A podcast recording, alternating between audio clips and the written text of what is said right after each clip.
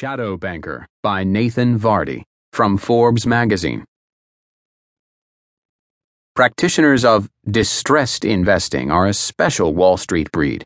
Bottom fishers with steel constitutions and a penchant for rushing into fire sales. Like short sellers, they are often despised because they prey on the weak companies and individuals who made bad bets or got in over their heads. Distressed Investor is a sanitized version.